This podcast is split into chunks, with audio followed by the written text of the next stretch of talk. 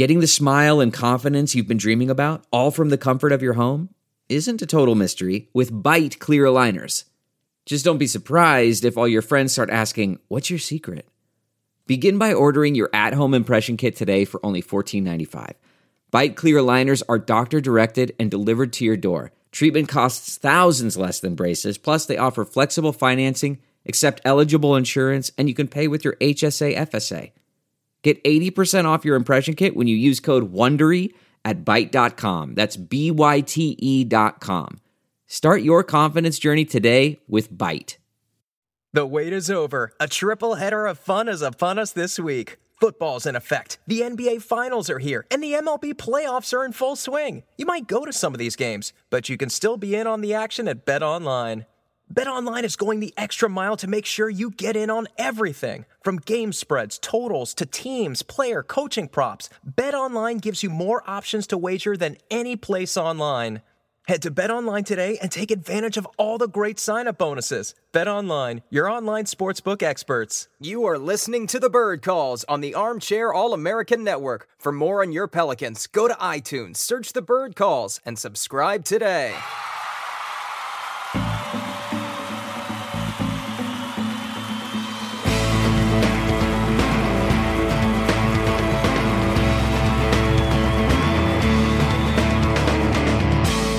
Welcome, Pelicans fans, to a, I guess, an emergency podcast, as we called it. Um, the Pelicans made a little bit of news today, hiring the eighth head coach in franchise history, and Stan Van Gundy. So to, uh, today, joining me to discuss this new hire and the new direction for the New Orleans Pelicans, of course, are our usual contributors, Kevin Barrios, and our editor in chief, Ali Kosel. Gentlemen, good evening. How are you? I'm doing well, man. I had a pretty productive and uh, busy day, and then you know we got the news we've all been waiting for. So it was uh, nice for that move to be made, and the rest of the dominoes to start falling into place. Ali, you feeling good? You know I'm excited by it because I wrote something three days ago where I said, "Look, I hope Griffin hires this guy because he's at the top of my list," and I kind of listed it, but we'll go through all that on why I, I think Stan Van Gundy makes a lot of sense for this roster. Yeah, um, let, us start with a little bit of the timeline though. So we first, we all, uh, I guess, all kind of first heard this about nine days ago that he was a front runner in the mix, and the other names kind of fell off. Um, initially, you know, Ty Lue was considered the front runner. That's what we heard, but Van Gundy came in and from the moment that his name became oh, uh, in the the public discourse, it just seemed as if that's where the focus was. Um, before we get into the actual hire, I just would like to get you guys' impressions of the process, the length of it for David Griffin and his and, and uh, Trajan Langdon and, and Gayle Benson in, in doing this, and ultimately, um, what do you think led them to this conclusion to go with a veteran coach rather than the number, the bevy of up and coming assistants that we talked about um, both on our site and in these pods before. Uh, Kevin, we'll start with you. Okay. Um, yeah, like you know, all along I've been a guy that's been promoting the the assistant coach uh, uh route. You know, I was really high on Vanderpool, Cassell, Stackhouse, th- those kind of guys. Bring those younger guys in and de- develop along with the young talent. But it became very clear early on when you started names started to leak that uh, the front office was looking more towards a, a more established name. Um, you know, as soon as Doc Rivers was let go, we heard they reached out to him. You know, there was the, obviously the the links to Ty Lue and confirmation that he was going to be interviewed, and then Stan Van Gundy popped out of nowhere, which was a surprise at first. Now, you know, like two days ago, I recorded a pod just where I basically said, I know Stan Van Gundy's going to be the coach. There's no doubt about it in my mind.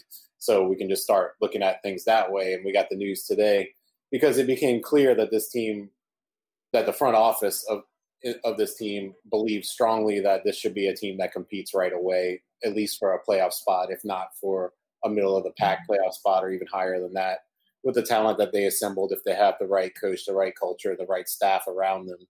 And um, of all the guys that have head coaching experience already that were in the mix, for me, Stan Van Gundy is my favorite choice. Um, I would have been happy with any of them. Uh, you know, they were all they're all really good coaches. They all have things you can knock them for. They all have things that are that that you could be excited about. And one thing I really like about Stan Van Gundy is he's always been an innovator. Um, he's always preached defense. His defenses has always been good. His record is is pretty spotless, really, in terms of wins, except for that stint in Detroit, which has a lot of other circumstances involved. But you know, only three losing seasons on your record for 11 years. We all know that's great. And um, you know, before the bubble started, he did a pod with uh, with Zach Lowe, which I went back and listened to again today, uh, which is very good. You guys should go check that out. Oh, and I did as well. Yes. Yeah, and it almost feels like that was him politicking for this job, you know. And it, he really did a good job of breaking down a lot of players on this roster, their strengths and their weaknesses, and how they can maximize each other. What what were the you know what what were the problems with this team, and what were the what were the things that need to be fixed, and how you could fix them. Um, it's gonna so it was clear that he already had a path and plan built for this team all the way back in July when they recorded this podcast. So I'm sure he definitely wowed this front office with everything he knew about the roster already when he went into the interview. So um, it's not surprising that he got hired, and I'm, I'm happy about it, even if it wasn't like the route I was going down. Um, but you know, just like with the GM and the president hire, where I was very much promoting Trajan Langdon as the top choice. We got Trajan Langdon and we got David Griffin, so we got the best of both worlds. So now I'm hoping we get somebody like Sam Cassell or you know Wes Unseld Jr., one of these guys that I like a lot, to come in and be an uh, associate head coach, and then eventually have the torch passed on to him at some point. Ollie, what did you think of of the process? Do you think that um, this was a a definite win now move, but not in the short sighted sense? I don't want you know. Usually mm-hmm. when we say the words "win now," people think you're trying to accelerate the process too quickly, skip steps. I don't view it as that kind of move, but certainly when you hire a Stan Van Gundy, you are expecting immediate results. Right. First thing I want to do though is I want to applaud the Pelicans organization for doing a thorough, conducting a thorough search. You know, we know for a fact that nine candidates were looked at in depth, and there was multiple others that they considered. And we heard some great names that all of us have been high on at one time or another. I mean, of course, Tyronn Lue and Stan Van Gundy, but outside them, Jamahl Mosley, Will Weaver, Darvin Ham, David Vanderpool, uh, Kenny Atkinson, Dan Craig, and there's probably several others that I'm forgetting. But look, David Griffin, if one thing he's already proven is that he is a thorough guy, and he lived it up to uh, to that in this search. And I feel like that's all we wanted, right? As to where the Philadelphia 76ers jumped on Doc Rivers, signed him, made an agreement, came to terms, whatever, seemed like 48 hours after he was let go by the Clippers. The Pelicans took close to 70 days. And like I said, I have no problem with that. If you if you can't grab Doc Rivers, if you're not going to lose out on your top options, then what, what's the sense of the rush? And Griffin alerted that to us as soon as he let go of Alvin. He said something along the lines of it'll probably be about six weeks, and he wanted to meet with everybody in person. And as far as we know, he did that. Right? He whittled it that list down to three or four finalists, and supposedly Stan Van Gundy came in and had three interviews. So that just goes to show you that they really pick through these candidates with a fine uh, tooth comb. And that's all we ever wanted to hear, right? For an organization that's long been lamented for skipping steps, not doing things properly, especially during the Dell Demps era, for me, it's a nice change of pace. So you're getting off on a good foot, even though a lot of people are looking at this coaching hire with kind of a slanted look because, hey, they're bringing in a 61 year old. And at first glance, it doesn't make a lot of sense, right? 61 year old has been around the league now for X amount of years and has been out of the league for two years. And you look at this Pelicans roster, and it's basically dominated by a young core. So how will he connect with them? But I was thinking about all this when Stan Van Gundy was first mentioned, say, what was it, seven, eight, nine days ago, when the rumors first popped up. And at first, I wasn't a fan, I'll be honest with you. But the more I thought about it, I thought about where the Pelicans are and people are making a mistake that this this isn't a young team that has still X amount of years to get into a championship window. While that part is true, the rest of it isn't. You can't look at their ages and say everybody's got time to learn, including a rookie coach. And the reasons I mentioned in my article over this past weekend, the main two is that Brandon Ingram's there now. He's ready to win now. He just won most improved, appeared in his first All Star game. He's going to go be going into a year five, and this guy's never had a winning season. He's never tasted the playoffs. I guarantee you, he wants that more than anything. And of course, there's Zion, and I feel like this is the pivotal one. I feel like with with a guy that's a generational talent and somebody that's been raised to look at videos of Michael Jordan, Magic Johnson, Larry Bird, you don't have time to iron things out and get to a, a certain expectation of winning an organization. You got to start from day one. And when I looked at those three names, they spent 41 years in the NBA. They missed the playoffs combined twice. And both of those years were Jordan's years with the Washington Wizards. So in effect, it doesn't count because that was more publicity than anything else, right? Michael wasn't didn't come out of retirement to help them win a championship or anything. So that I feel like that's kind of the standard that Griffin has to play with, and the pressure that he probably feels from Zion's camp. And so obviously you have to kind of win now, even though I know I, I like what you said, David. That's not win-win now where you're throwing everything balls to the wall going for the championship now, but you have to see market improvement with this group. Last year was a disappointment, guys. I mean, 12 games under 500 and that bubble performance, hearing about guys checking out and Griffin's number one thing in his coaching hire that his priority, it was just getting buy-in. So when you think about all that, Stan Van Gundy feels like to me he's going to be the one that's going to come in there day one, talk to the players, everybody. They're going to listen to him more than anybody else they could probably gotten into here and hired considering Ty Lue's already off the board. Same thing with Doc Rivers.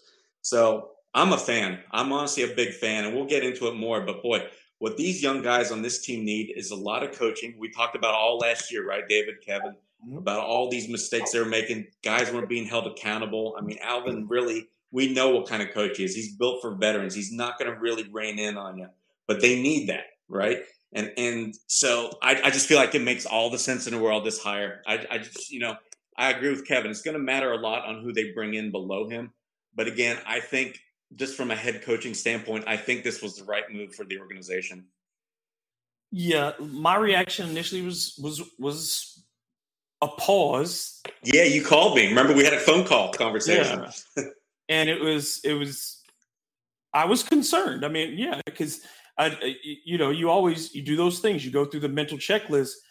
And what I also had to do, and I think, you know, re-listening like Kevin did to Van Gundy's um, conversation with uh, um, now Zach why am I forget Zach Lowe, uh, um, and from the reports, one of the things that you know the things that I talked about and the things that we talked about on this podcast, the characteristics, the things that we wanted to see going into the interview, and one of the things that was reported by Andrew Lopez and um, Adrian Wojnarowski for ESPN was that Van Gundy came went in with a plan for this roster.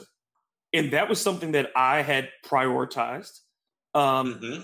And he comes in, and and if you listen, to, those who do listen to that conversation, and I recommend it just as highly as Kevin, uh, there was an understanding of the major players of this team um, an understanding of their abilities and their limitations, an honesty in that discussion, and a flexibility in knowing there was no one solution to what he was talking about and diagnosing the problems of the Pelicans. Um, so a lot of the concerns that I've seen on Twitter and in the comments about him, a being too old. Um, I've never said that that at that age should be was a, was an issue because I think that's an overblown thing. And I I was on with Scott Ferrall, Ferrall coast to coast today, and he asked me about the 60 year old white guy connecting with the brothers. And a that was a weird way to ask that question. Uh, but b my thing is that's not his job is to connect with them. It's to get buy-in.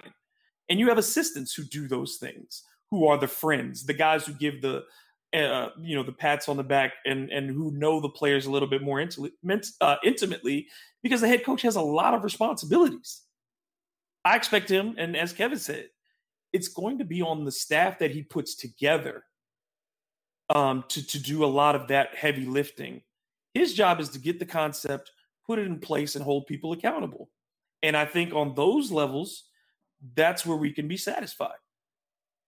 Um, yeah, I'm disappointed that some of the other candidates didn't get up, but I was encouraged today when they when you hear some of the names associated with his assistants. Ime Udoka's mm-hmm. name was on that list. That's um, huge. Yeah, who we all have thought think very highly of. Yeah, um, and I think that that there are going. He's going to put together a hell of a staff. Who who would be for you guys those top? Who would you like to see as the number one assistant? Um, and then who on this Pelican staff? Do you think is critical to keep? Um, if there were one or two people, do you think that should be um, holdovers? Uh, Ali, we'll start with you this time. I would be happy, honestly, with any number of people coming in, getting the two lead assistant positions. Understand? I mean, Kevin's already mentioned um, uh, Sam Cassell uh, a couple days ago, and he would make for a great one because he he deserves a chance at a head coaching job. But I I'll mention another one. I, I, really think Will Weaver. He's being talked up as possibly the next Brad Stevens, and I also like how his strategies fit with what the Pelicans kind of do. And he he's another one of those loves to push the pace, so he would take advantage of the young legs plus the talent and abilities of this roster. But he also is is kind of a different thinker, is what he's been classified. Because I was doing some research into him over this past weekend to where he runs a lot of different type of concepts and i feel like that would be great because something novel something new would be welcome in this league and maybe even kind of like a slight advantage considering it's such a copycat league now guys where people are either running pick and rolls free or some ball movement or just pushing the pace like alvin did trying to get the first best shot. I feel like something else is necessary right? Because when you get down especially with this team when you need scores, when you need to stop the opponent's momentum, or especially in crunch time where they fail time after time with execution, I want to see improvement there and defensively. So that's what I'm looking. I want to see an assistant bring in experience in some of the areas where the Pelicans were sorely lacking last year. So, like I said, I'd be happy with Ime Udoka. I mean, boy, how can you not like somebody that spent most of his um, coaching uh, resume with the Spurs. I think it was what was it, David? You know better because you wrote the article. It was like six, seven years under Pop, mm-hmm. and he's highly regarded. Had a bunch of interviews for the head coaching job. Hasn't panned out for him yet, but hmm. yeah, I think Stan's going to have his pick of the litter. So I think they should end up with at least one or two good names that we're all going to sign off on. Kevin, do you think they need to retain anybody from the staff? Well, um, I like I was on your favorite podcast, the Top Five podcast, the other day, and uh, went through my off-season plan. And um, so for me, I would definitely, you know, obviously, I think everybody would agree they would love to have Fred Vincent back. Um, so that's number one. That's um, a no-brainer, right? Yeah. yeah. Um, and then for me, like I, I, threw some guys out there for the staff that I would be into. I, you know, if, if I'm Sam Cassell and the only head coaching job I'm getting offered right now is the Houston Rockets, and it's not guaranteed he's even going to get offered that job, mm-hmm. um, I'm not taking that. I'd rather spend a year as the assistant head coach, I mean, associate head coach with the New Orleans Pelicans um, and then enter the coaching search again next year, or even a couple of years, right? Yeah, Can you I imagine getting close to Zion and Bi? Like it's a better situation here than with that owner and all the turmoil that's seemingly about to happen there. Um, but I do understand that there's only 30 teams, so maybe he takes that. But with Chauncey going to reportedly going to the Clippers, I think he's definitely due for being the next man up on, on a on a bench, you know, at least if not a head coach. Um, and then uh, I think it would be cool to bring a guy like Mike Miller over, who uh, I, that he was also an ex Heat guy. He recently mm-hmm. was interim coach in the Knicks. Um, you know, a little tweener forward that could work with uh, Brandon Ingram. Um, Gary Payton would be an interesting hire. Um, and then Will Weaver, like you said, Ollie, I think bringing him over because when you look at the roster, you have two extremely unique players for the position they play. You have Zion Williamson, who's not like anybody else. You have to like make a Voltron out of like six players to create what he looks like he's going to be when he when he is what he is. And then you have Lonzo Ball, who's an extremely unique player at the point guard position because of his strengths and because of his weaknesses in that position. So I think bringing a guy like Will Weaver, who's, uh, you know, I'm not going to pretend that I know a lot about him, but I've read a, a bit about him and listened to some interviews and podcasts about him in the last week or so just to kind of understand who he was because he's so linked to this team and they seem to love him. It seems like he's going to be a part of this staff at some point. Um, so to bring him over to help create innovative solutions to play those two guys together and make pieces fit around them because it is a bit of a challenge um, because they are so unique and have different skill sets. So those are guys I like. And then, you know, I also mentioned Grubb's idea, which I really liked. I don't know if this guy's interested in coaching, but at least bring him in as a consultant in the preseason or a couple times during the season to work with Zion and other bigs with their footwork as Bonzi Wells would be also an interesting guy to bring around uh, the team somewhat.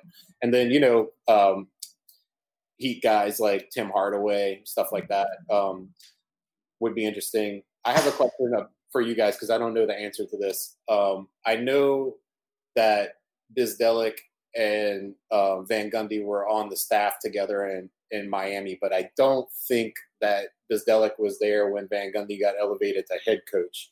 Do you guys know if that's true? Is there is there a yeah? He wasn't there then. It, he wasn't there then. Okay, but do you think they have a good relationship? Do you think that's a guy that they're going to retain on this on the he staff? He spoke well of him on on the Lowe Post. Yeah, he did. And he said, you know, particularly that the thing he focused on was Bzdelik's commitment to not fouling. Um, that doesn't necessarily did a good job of that this year, guys. That's one thing we got to mention. They did do a good job of that. Uh, actually, I mean, for most season they didn't. They fouled a lot. What what what they end up in terms of? I, I could have sworn when I looked at NBA stats, they were in the top half of the league in not fouling they, they opponents. improved late, but for like when they were recording that podcast, like I mean, the Pelicans' numbers weren't great. Like the, I mean, we know what the Pelicans' main weaknesses were. They let people get to the line a lot, they, and they didn't get to the line a lot. They were always at a deficit at the free throw line, and they gave up a ton of points in the paint. Um, that's those are the two things that that they that you know we've all seen, and and I think that that's where the focus is going to be. Um, I think most of what we're going to talk about is answered in our guest questions. Uh, I mean, in our questions from our, our audience. So let's go into those, and um, I think we'll we'll get to all the topics that we're still. But one thing about. we should touch on real quick, since we're on the topic, Mm-hmm. I personally don't think Chris Finch or Jeff Bzdelik will be back. What do you guys But I think? think I think they're going to replace them. go with younger somebody Oh, else. Fitch is, I didn't think is on for sure. I just don't know about Bzdelik because I don't know about the how what that relationship is like with Van Gundy. If he has a really good relationship with him, I don't see why he wouldn't retain him if he you know if he likes him and he's already here. But you know, I'm I'm not sure. I do want to throw this out too because this is interesting because people talk uh, our you know our friend and and colleague Dave Fisher put out um, Van Gundy's record and you know and showed his playoff appearances, et cetera, et cetera. And then I tweeted about his total, you know, his nine playoff series wins are more than the aggregate total of every Pelicans. Co- I mean, are almost equal to the aggregate total of every Pelicans coach in franchise history. Um, here's one interesting comparison: the guy who succeeded him in Miami, Erik Spoelstra, who we all think is one of the the best coaches in the league. Um, Spoelstra in his career in Miami has three 50 win seasons. Three. And he's been in Miami for 12 years. Van Gundy has five in his 11 full seasons. So I think, you know, I think people were quick are quick to dismiss him um, in that regard, but his worst seasons in Detroit would qualify for second best. His like second best in Alvin Gentry's tenure. You know, they, they like uh, his worst, his his his floor is as, is high. I don't know how high his ceiling is with the Pelicans, but at the very least, I would think that his floor is high. Yeah, Here's a fun thing that I wrote on, David. I want to jump in and mention is that if you eliminate the Pistons, Stan compiled a, a winning percentage of over sixty percent with both the Heat and the Magic. If you look Right. at you know at the coaching list of all all time greats, that would be right up there. And here's my favorite: Van Gundy could have grabbed the Warriors after Mark Jackson left. He was their number one favorite uh, uh, candidate to replace Mark Jackson, but he ended up wanting to have the power, so he went to the Pistons. But can you imagine if Stan Van Gundy goes there? I guarantee he's winning at least two championships. I mean, Steve Kerr won three. He's got a winning percentage of was around 70%. But think about if Stan would have added to his 60% win uh, percentage, then goes to the wars.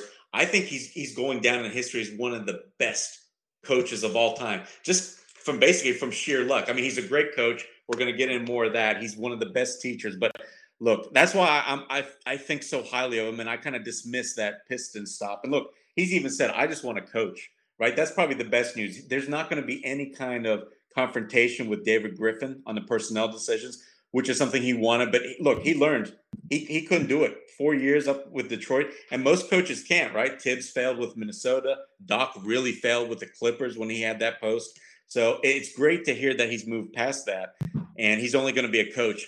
And like I said, I think he's an extremely great one. Yeah, I think it, to me, it just felt like the whole Detroit situation was a reaction to what happened in Orlando and uh, how the the the ability of a star player, in the case of Dwight Howard, to make something that was really working implode. And I think that's you know we all would say, well, I'd rather have the power to keep to get rid of the player than have the player push me out because it happened basically to him twice. You know, with Shaq and Dwight Howard. Um, I don't think that concern is the same because I don't think any Pelicans player has that same kind of mentality. Um, so I don't think there's going to be a struggle in the locker room for you know that type of uh, power. Um, but let's go to our questions. And the first one is the the one that we're that everybody is concerned about um, for the Pelicans. This is from uh, FM Sammy. How much success on defense is based on a slower pace? Three point shooting will still be a focus, but what does half court offense look like? Kevin, I'm gonna let you take defense and okay. and break that down. And then Ollie, um, you could talk about the the half court offense uh, schemes for Van Gundy. I apologize because I don't remember where I read this, uh, but recently I read about Stan Van Gundy's defenses, how he has always mastered getting his teams to the, it, the opposing team to take shots from the most inefficient spots on, on the court. Um, mm-hmm.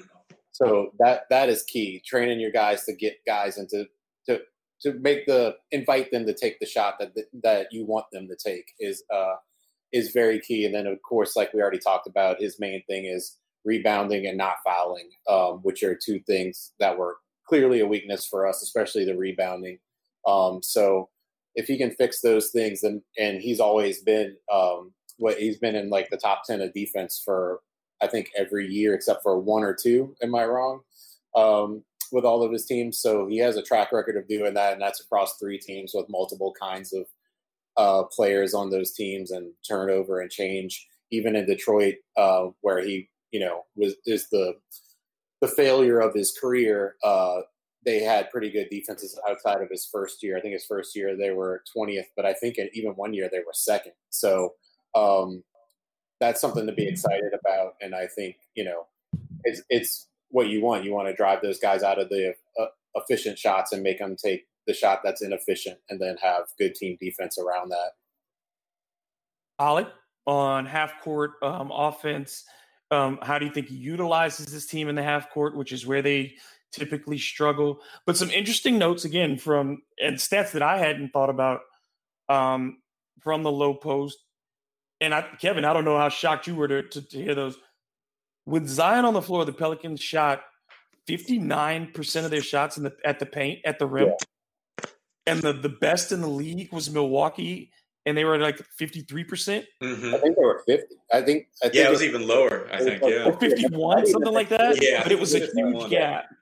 And then the other gap. part was that the Pelicans had a very low with Zion on the floor, um, a very low number of mid range shots. About seventeen percent of their shot attempts came right. from the mid range, and then you have the remainder coming from three that was one of the things that he really liked about the Pelicans, saying that offensively, fundamentally, they're almost there. Mm-hmm. Um, and he and and his utilization utilization of Lonzo Ball is one of the things that people are very interested in. How do you see that?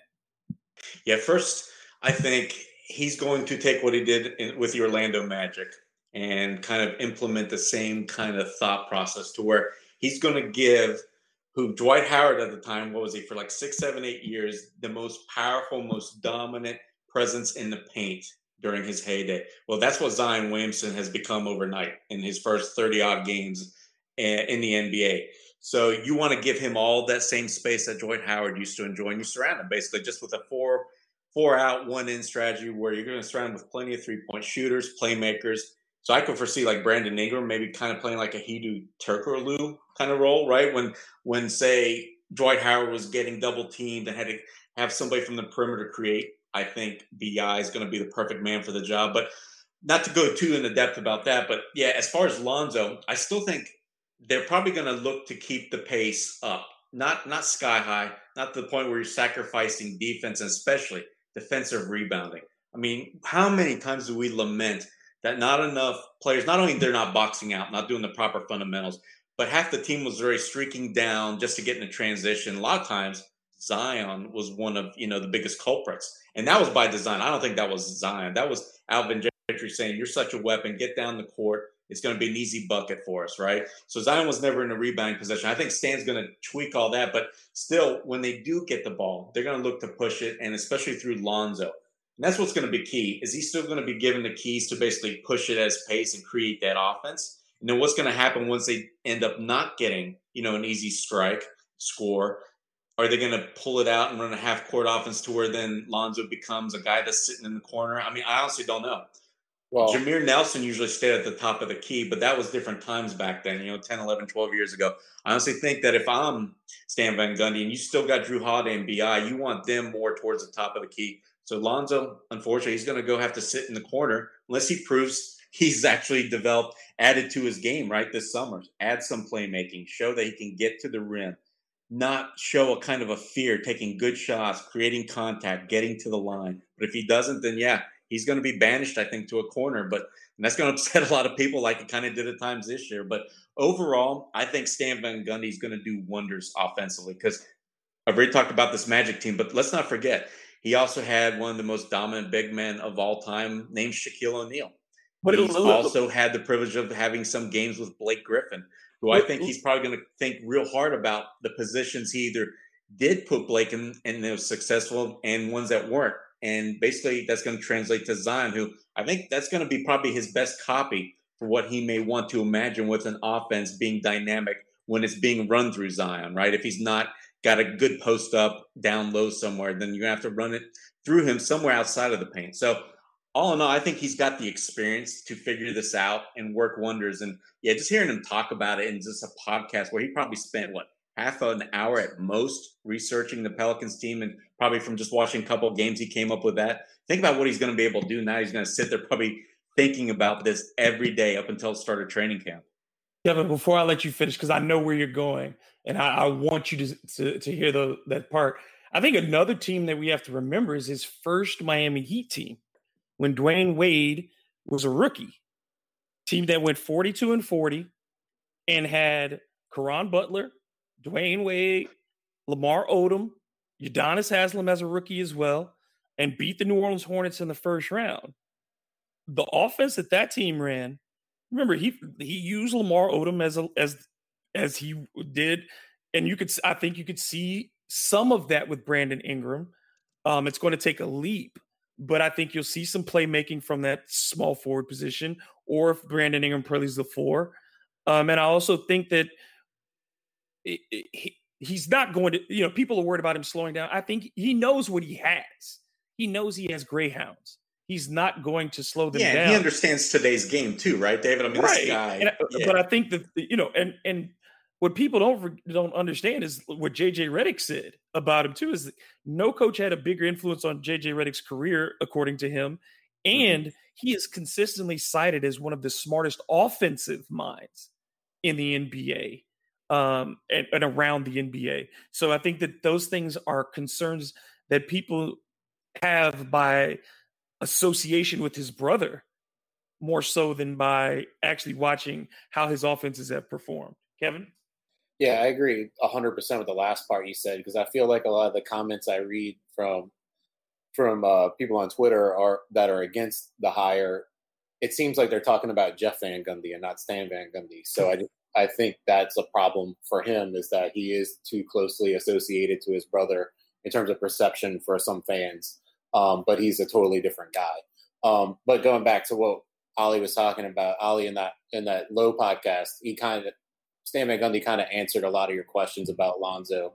Um, he talked about how he's not a good half court player, how he's not uh, mm-hmm. a good pick and roll player, how he, he doesn't attack and these sort of things, but that he is a good uh, shooter and he's he's incredible in transition. So you want him to be that point guard in transition.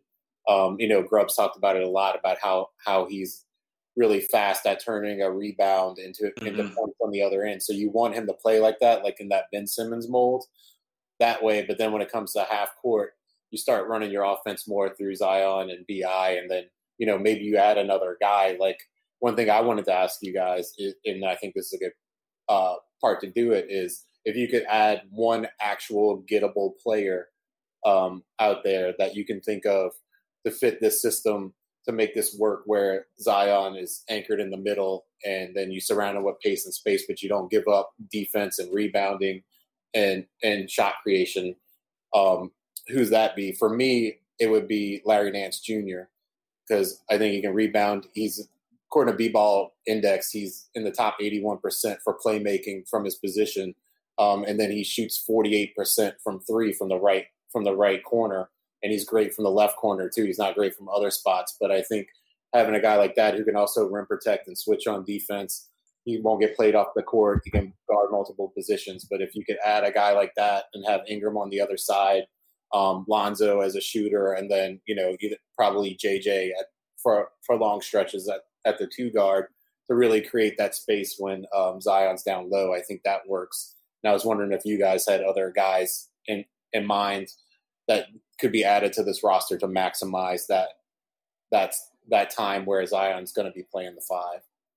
Well, my thing, you know, I did my article on the um, free agent options that I like, um, and I think that those, and and in, the, in that same podcast, he talked up um, Josh Jackson, um, who went over to Memphis from Phoenix and will be a free agent. He talked him up, liked him. Um, I think that the one thing that he's going to want is some length. Mm-hmm. Um, that's where I was going to go. You know? And he's going to want somebody who can, you know, uh, he, he he's going to want. You have to have somebody who can protect the rim, and that's the thing that he's focused on so much. And I don't know if Zion in year two is going to yet be a rim protector. Um, I think Nance is gettable. Uh, uh, I just want to see who they are willing to part with first, and what do they do on these options with guys before we know if they're going to make me trade players or not.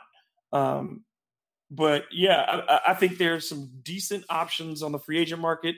There are not a lot of options in trades. I think teams are going to be really close to the vest, um, particularly in the West, because the West has is just so thick. Um, you could steal something from Cleveland because they're going to be. I think they're going to be shedding salary this year. They've mm-hmm. got to get Tristan. Uh, got you got to. They've got Andre Drummond. They've got to do something with some of these other guys. Um, they've got the young guards, but Kevin Love isn't long for that franchise. Did you so hear about Drummond, by the way? The the Cavaliers, just like the other teams that didn't go in the bubbles, held their little mini camps. Drummond didn't even attend mm-hmm. the one with Cleveland, dude. He doesn't want to play up there at all. yeah. Would you? Would you? You coming from yeah. Detroit to Cleveland? Is that is that a step up? No, I know. But yeah, I, I fully agree with what you said, David. I, they got to have a rim protector, and I'll be curious: will they bring back Derrick Favors, and if so, at what contract price? But either way, you need somebody behind him. You know, we've already seen Jahlil Okafor, and bless his heart, we love his work ethic and what he can do offensively. He's again not going to be a fit. I feel like for this team too, even though they're going to play a little bit slower.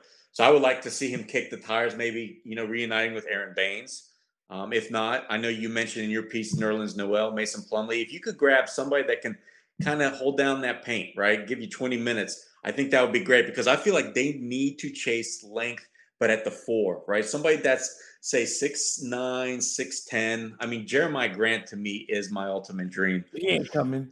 No, I know. I think I think Denver's going to resign him. They'd be stupid to let him go, right? He's oh. at least worth an asset. So you're not going to let that guy walk or trade him for I don't know what. But I do like that's my dream is to have somebody like him. But David, I know this pains you all the time, but boy, how perfect I think Christian Wood would fit this roster. oh yeah, of course. Yeah, absolutely. That, that, ain't happening. I think about him all the time. But uh, my I like Jerami Grant, but he his rebounding is so bad, and that's gonna that's such a problem, especially if Zion is going to be playing five a lot with Grant in that lineup, and then especially if Ingram's the other guy. If you don't have Hart at the three, uh, I just I, I really like Grant, but the more I, I watch him, the more I dig into the numbers. The rebounding is really I don't know. 2020 has been the year of things happening that are completely out of your control.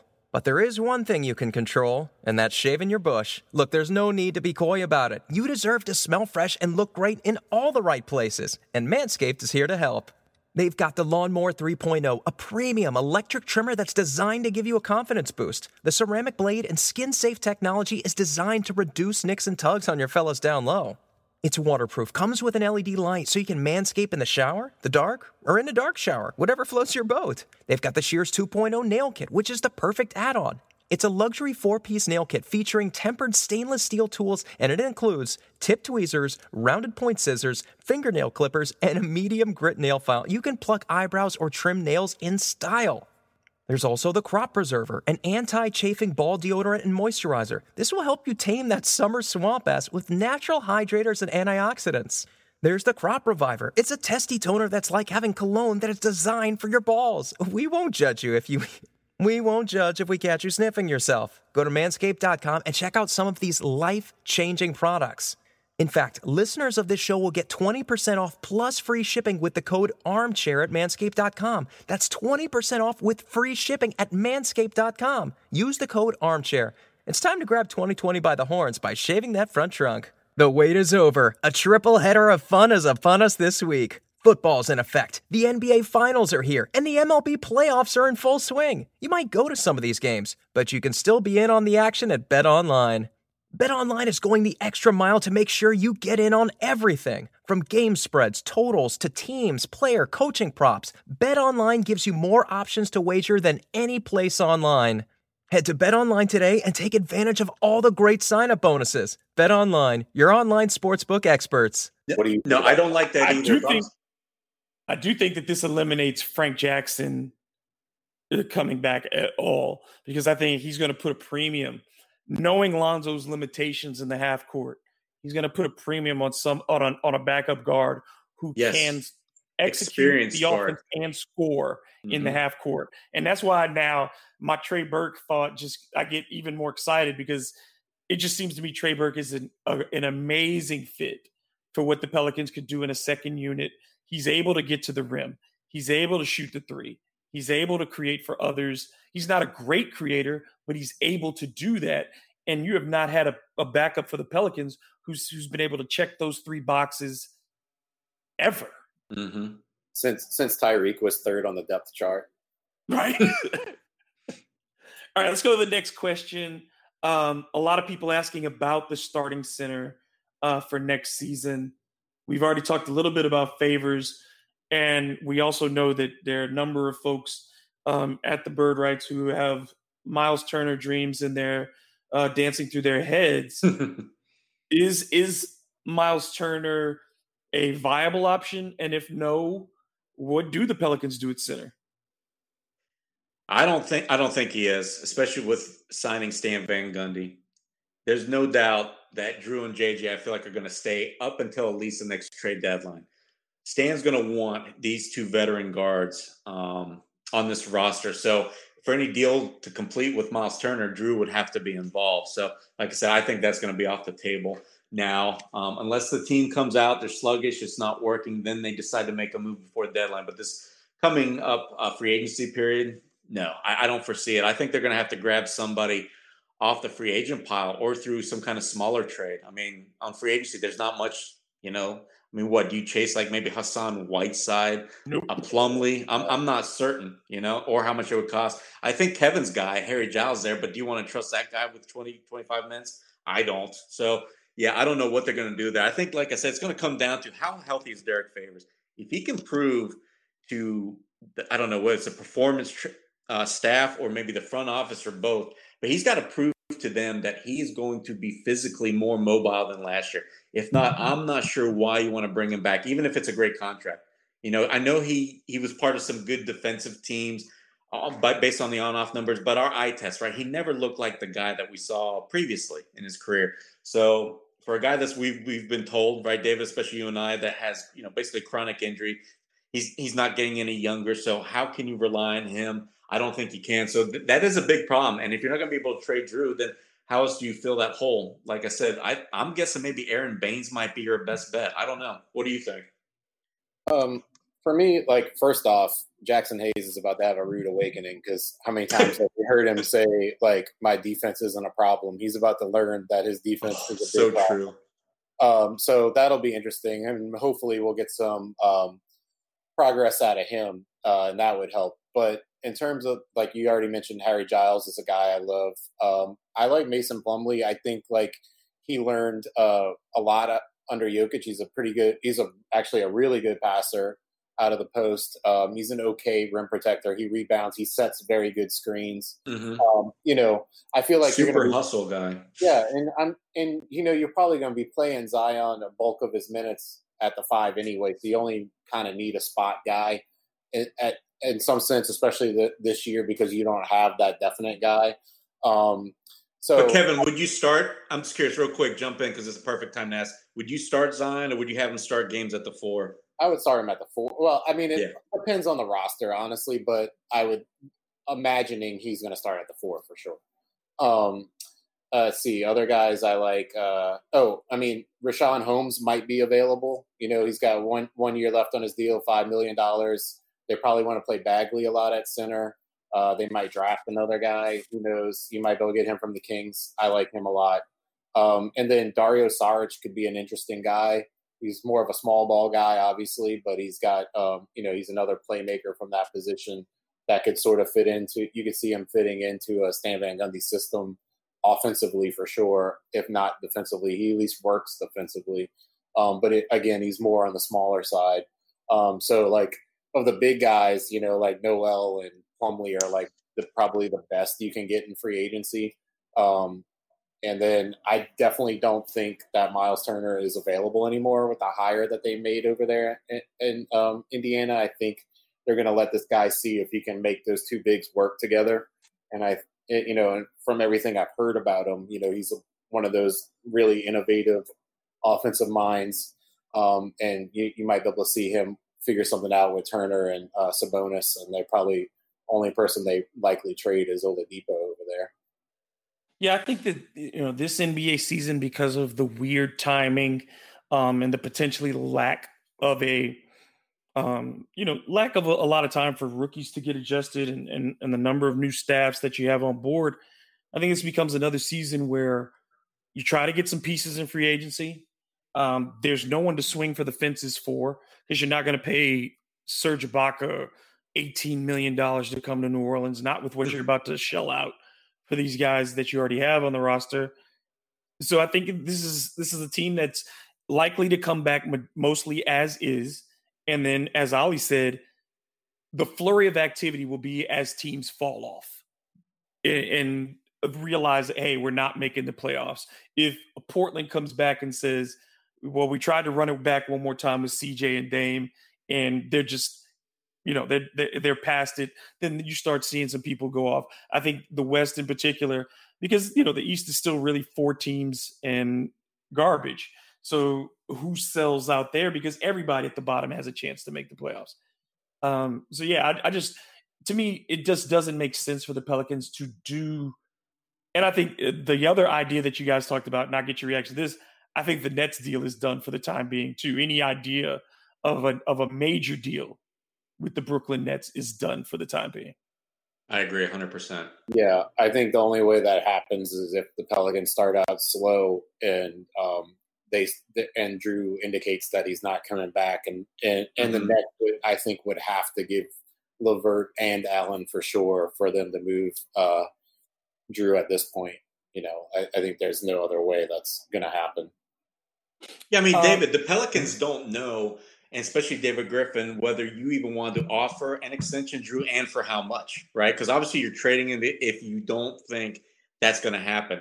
But I don't think he even knows. So that's why, like I said, nothing is going to happen until the trade deadline. That's why the first few months of the season are going to be so important. What's interesting too is like you know you're I don't you guys hearing how the the next season might start somewhere between Christmas and Martin Luther King Day. That's that, that's a huge gap.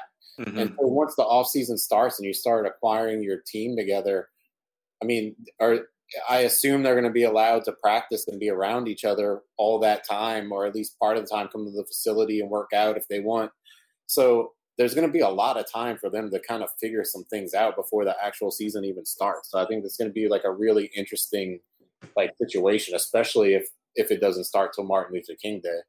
And for the first time, this group, ex- you should expect them to have an off season where Lonzo is healthy, where Ingram mm-hmm. is healthy, where Zion is supposedly healthy and can get himself into game one shape um, to start this season, this upcoming season. So, yeah, those are big factors as well for the implementation of a new offensive system, for the implementation of a new defensive system. So I think that that is going to be key to have those guys in the building, and they just didn't have that last year. And you know, again, we're not we don't have to rehash the failures of uh, the multiple failures that contributed to the past three years, but that certainly was one of those things of not having guys available, and they should be all good to go at the start of the next season, whenever that begins. Yeah, and I would love to hear reports that they actually work out together during this off season, right? Like kind of during the pandemic, even though players weren't, weren't supposed to, weren't supposed to be doing stuff. You heard about LeBron organizing or organizing workouts in LA, and, and other players were doing similar stuff with other teams. So I don't know. I, I want this team to start growing, forming a bond if they're going to be around for years, especially around, of course, Ingram and Zion. I mean, shit, if the season doesn't start till Martin Luther King Day, they got time to get hurt and healed by the time the season starts. it's like crazy how long that would be, you know? That's three months from now because yeah. that's mid January, uh, the third week of January. So we're talking three months um, between now and then. Uh, Kevin, you, you alluded to this earlier, but we got a question from uh, Blitz um, Blitz Hydra, and it's about Jaxon Hayes um, Blitz, Blitz Hydronoid 9. What do you think happens to Jaxon? I'm gonna let you take that one because I, I have said my piece on Jaxon Hayes. Yeah, like I said, I mean, this is going to be very telling for where he's going to end up in his career. If he's going to be a, a legit, you know, player in this league, a guy that you can start or at least be your first big off the bench uh, when you want to go big with your big, or if he's going to be, you know, the JaVale McGee of like six years ago, you know, because he's a guy that I think we all feel like really lacks maturity, which is, you know, I'm not going to knock a guy for that who's that young, but you know, if he wants to become the player that he can be, that his physical gifts should allow him to be, he definitely has to change his mindset. You see it clear with him in his interviews and his actions and the way he carries himself.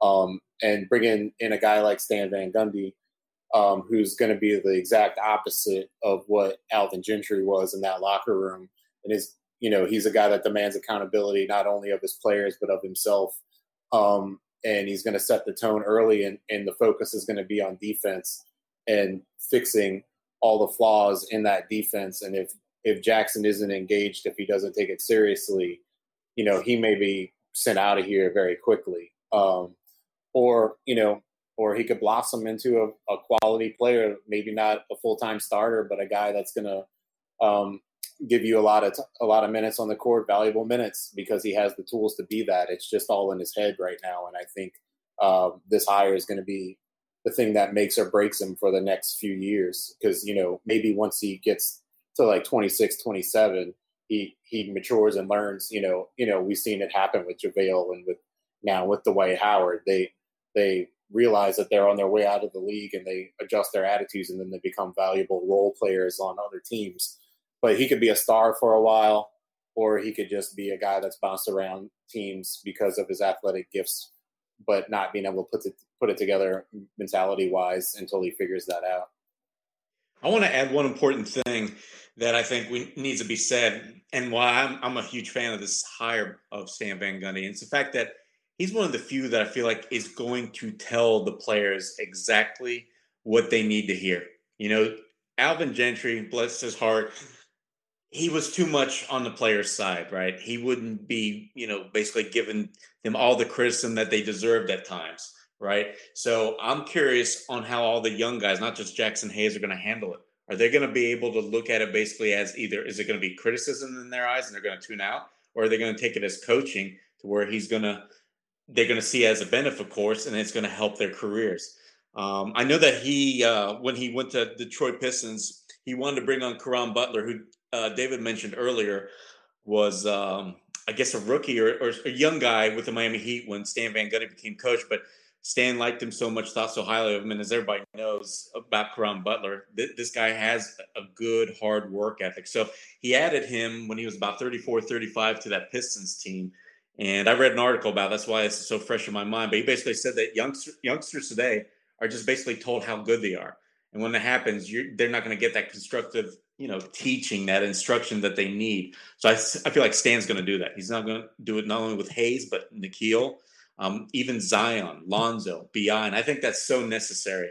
And that's how that's where the improvement's going to come from. So I'm looking forward to it. I won't be surprised if a player or two does tune out, right? And we, as you mentioned, Hayes may, you know, be traded eventually or quickly because he's all of a sudden not going to see any minutes. And, you know, and then that's just the way it's going to work. But you think it's going to work with some of these other players and they're going to blossom. So I can't wait. Yeah, the one thing you know for sure is that the edict will be if you don't defend, you don't play. We know that's going to happen. Yes. Um, and what I really liked, and another thing that stood out in the Lowe Post podcast, is his understanding of of that guys could play one position on one end of the floor and a completely different one on the other. And, exactly. and specifically when he referred to Lonzo Ball as you know a point guard in transition, but like a three in the half court. You know, where you have JJ running off screens, Jrue up top handling the ball, Lonzo not in the corner per se, but moving into catch and shoot positions opposite those bigs, whomever you have in the post or whomever's screening and creating space. So I think that there that there is going to be a lot of flexibility in that, and that's why I'm getting more encouraged by this. Um, before we go, since we, I think we've covered all the topics and the questions because a lot of them were very similar. Um, let's just I, will give each of you guys this this question, um, and we'll start with Ali. The one player who will benefit most from Van Gundy and the one player outside of Jaxon Hayes who you think would be the least likely to buy in to the to the Stan Van Gundy message? Hmm. The one that's going to benefit the most for me, honestly, I think is going to be Brandon Ingram. I think I've heard that he wants to be coached hard somewhere in the last few months or so, and there's not going to be anybody better. And if Bi has any chance of becoming a two way player that I think Griff kind of envisioned, and he shows some defensive chops in LA at times, or there's glimpses. I think if anybody, Van Gundy's going to bring it out of him, and he could potentially make him a top 20, 25 player in this league. And who who doesn't buy him? Oh, this is tough. I mean, I hate thinking it, but it, I wonder if it would be Nickeil. You know, I think that his potential, he's brimming with potential, right? But say he has a bad week, bad month to where he's not getting pl- playing time and he's honestly just getting yelled at or, you know, just, just kind of that traditional coaching to where you're, you're, you're honestly just seems like you're constantly being stepped on, right? To where you feel like you can't breathe. That's what young players usually talk about traditional coaches, right? They're always riding them.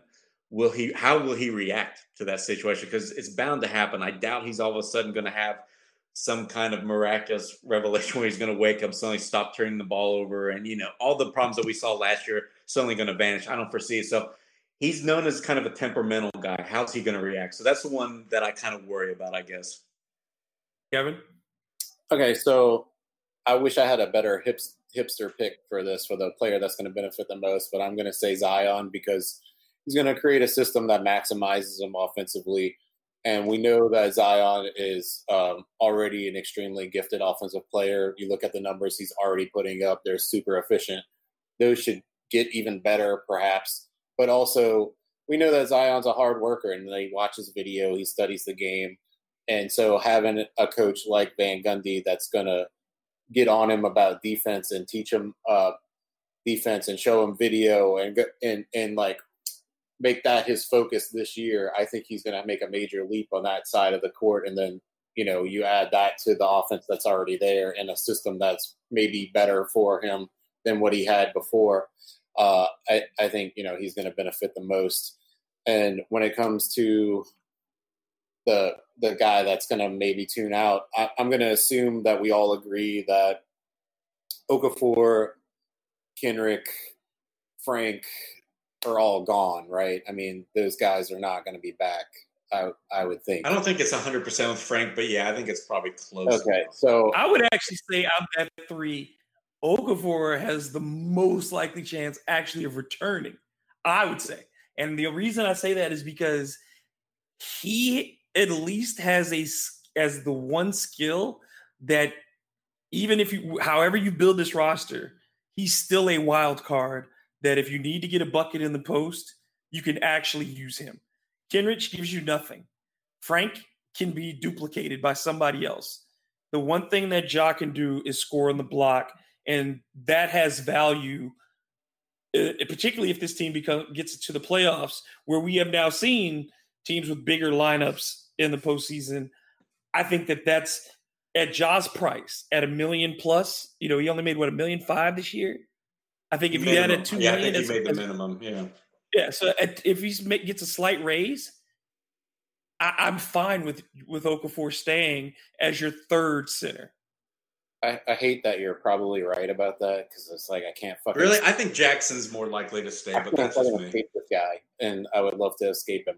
Um, but you're probably right. And when uh, so in that case, though, because pretty much everybody else. I mean, we, you already eliminated Jaxon from the from the discussion, which to me, uh, Jaxon Hayes is the answer to this question. But mm-hmm. um, if I have to choose somebody else, unfortunately, I also have to choose Ollie's choice of Nickeil Alexander Walker because everybody else on the squad is basically a veteran that has already shown you that they're willing to put in work and, and want to improve uh, you know, you have guys like Jrue Holiday, JJ Redick, you know, Lonzo Ball's a guy who's constantly working on his game.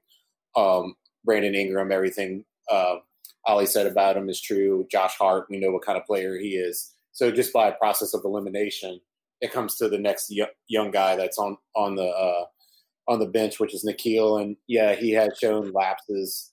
Um, he definitely has holes in his game. I I really like him. I'm still a big fan of his. So I, I don't think that he's actually going to have any issues. I think he's going to be a guy that improves a lot. But if I have to choose one, I could see a world where he does tune out because of, you know, just being younger and maybe not having the maturity that these other guys on the roster have. I think he tunes out too because he won't get minutes. Turnovers right. not yes. get you minutes on this team. And that's why I think the veteran point guard position – is something that that Van Gundy is really going to address.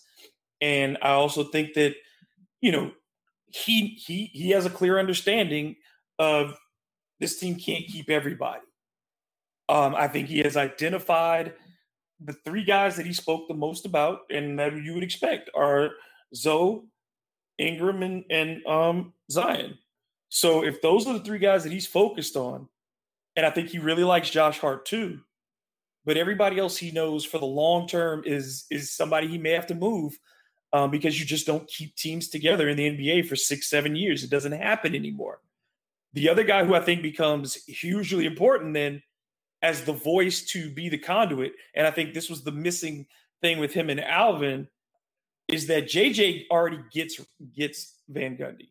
JJ understands and can translate Van Gundy. And I think that is a huge factor in being the liaison. And if he does keep one of the assistants, I think that will help too, um, because then you just have a situation like a Freddie Vinson, a guy who can also, who has built a rapport with your young stars, has shown that he can help them progress and can be that sounding board. Because the Pelican staff last year, and Ollie, you know, we were told again that they were soft minded that a lot of these guys had never been criticized. Yes. And so this is going to be a culture shock, but it's that's why I think JJ in particular becomes very important in being. And the, best part is, David, he's already considered a leader by a lot of these guys, so it's, it's mm-hmm. going to make it that much smoother of a transition, right? They're going to listen to him. Yep. Um, I Real quick, I want to ask you guys. You guys have no fear. I thought maybe one of you guys would have answered Lonzo Ball as somebody that may tune out. I, I think Lonzo will be so focused this year because there's money Contract on the line. Year. His and plus the way his he ended in the bubble, the scrutiny is is even more intense now. Um, and I think Lonzo also understands. Look, this is the the potential that's there for him with Zion and his his relationship with Ingram. Man, there aren't a lot of places when you look around the league that can make it easier for him than what it is in New Orleans. Now, I agree with you. I'm thinking more from the viewpoint of Van Gundy taking the ball out of his hands enough to where people are going to be in his ear saying, "Man, th- th- this guy's killing you. You're in a contract year. You're not going to get the money you deserve. The numbers aren't going to be there. Blah blah blah." You don't have that fear. I don't think I the numbers. I don't think he's taking the ball out of his hands though. Kevin. Yeah. Well, if it's not on the break, I mean, I don't know. I feel I like I disagree because I think like he's going to get all those transition highlight reel lobs to Zion, all that stuff, and then in the half court, he's going to not like. What do we look at when we watch the game, and we're just so frustrated that he's not attacking or driving?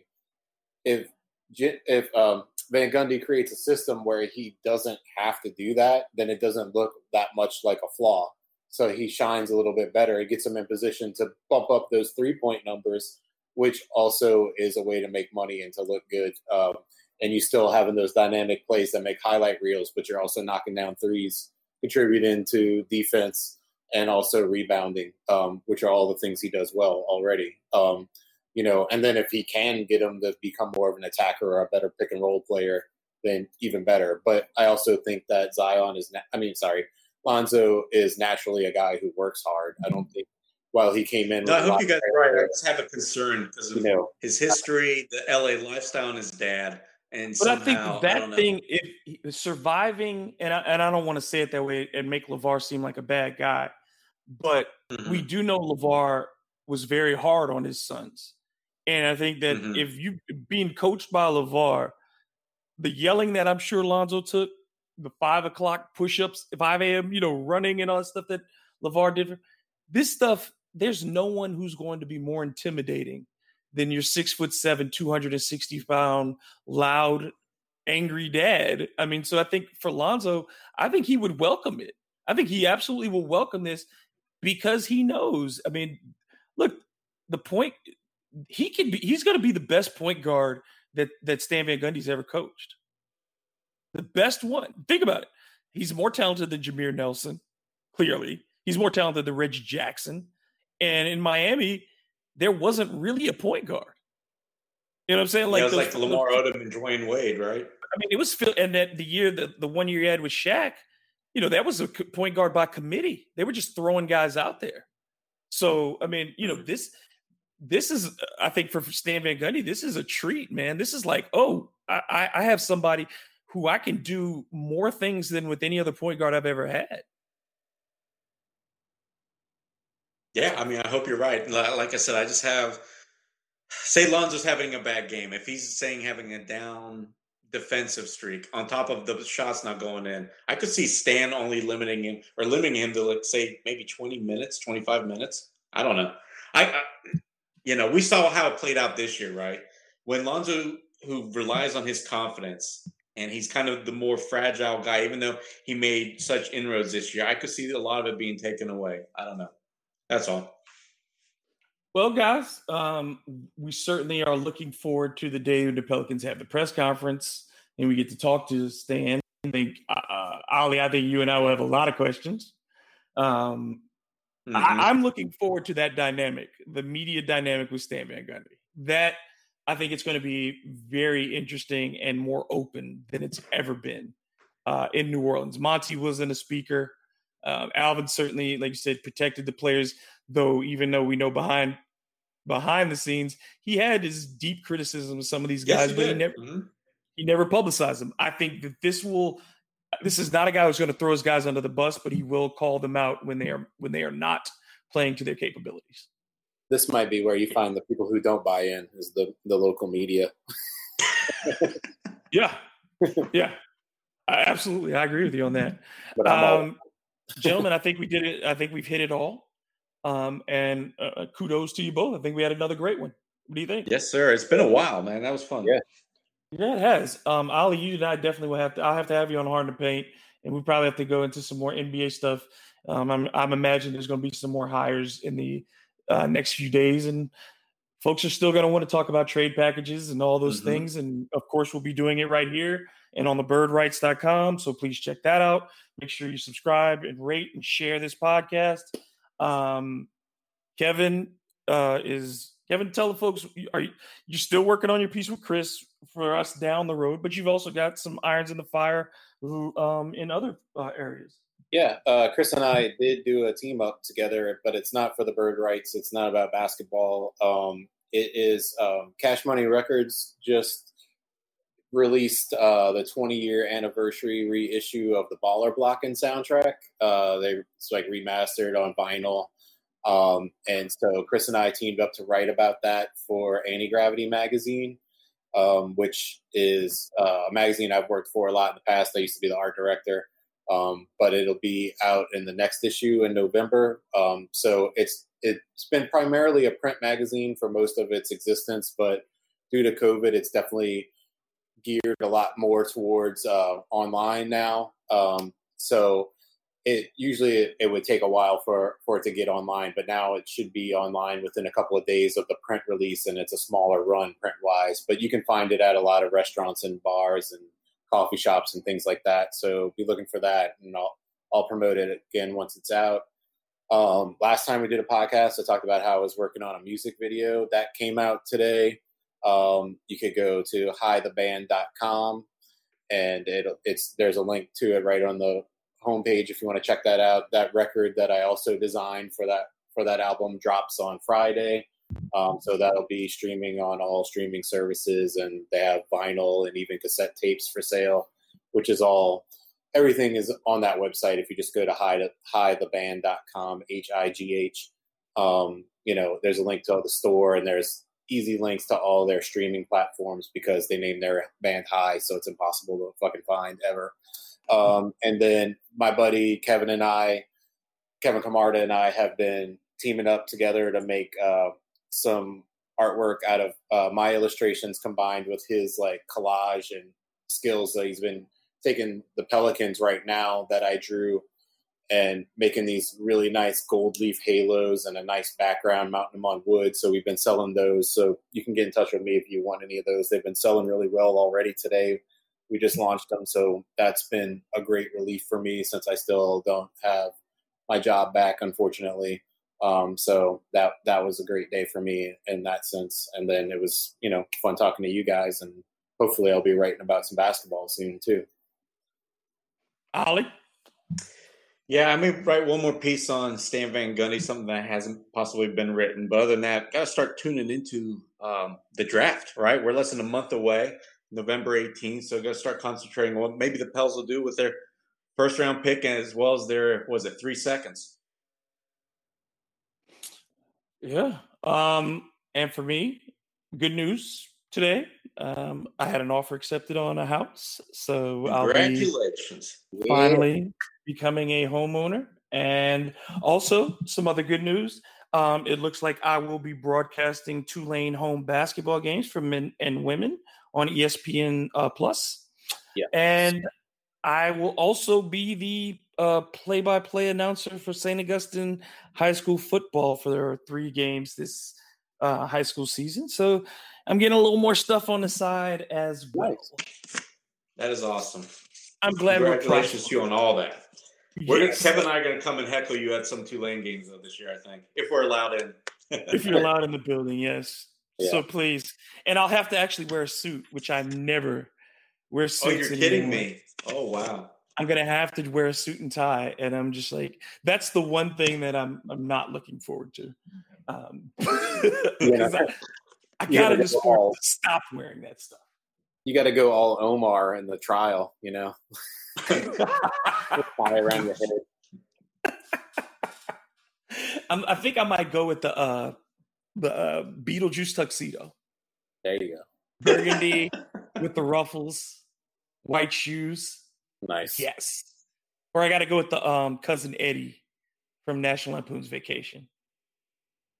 Or you could go completely crazy and look better than anybody else in the entire city and wear the best looking tux, like a James Bond tux or something. You could get like vest made out of your out of your t-shirts. So then you got like a Ooh. t-shirt, something comfortable. Some So you have a style. nice three-piece suit, looking Some good. hard to paint stuff. Throwing your you like vibe. it you have to get the lining done with harden the paint on the inside? Right. Ooh, There you go. ooh, man, give me So an idea. this suit wearing is not such a bad idea, huh? I have to. I definitely will have to get one of the. I have to get the um a tie made with the uh voodoo bird logo. That would be dope. yes. hmm I'd have Oh. to, I'd have to eat like laxatives for like three weeks to fit back in my suits again after this pandemic, man. I So- know, jeez. I, I, my suits have been sitting in the back of the closet for so long, and I'm glad I, you know, put covers over them and stuff, like uh, my my grandmother's couch. But um, yeah. Um, so, thank you for listening to that banter, that that insightful and and and um, needed banter at the end. Of, of course, that made your day, folks. Um, but we hope you will join us again next time here on The Bird Calls for Kevin Barras and Ali Kosel. I am David Grubb. Until the next time, let's go Pels.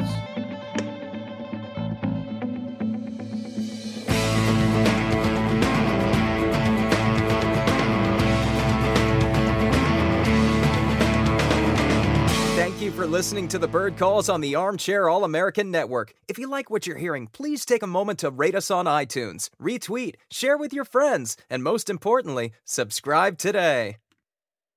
Look around. You can find cars like these on AutoTrader, like that car in your tail. Or if you're tailgating right now, all those cars doubling as kitchens and living rooms are on AutoTrader too. Are you working out and listening to this ad at the same time? Well, multitasking pro, cars like the ones in the gym parking lot are for sale on AutoTrader. New cars, used cars, electric cars, maybe even flying cars. Okay, no flying cars, but as soon as they get invented, they'll be on AutoTrader. Just you wait. AutoTrader.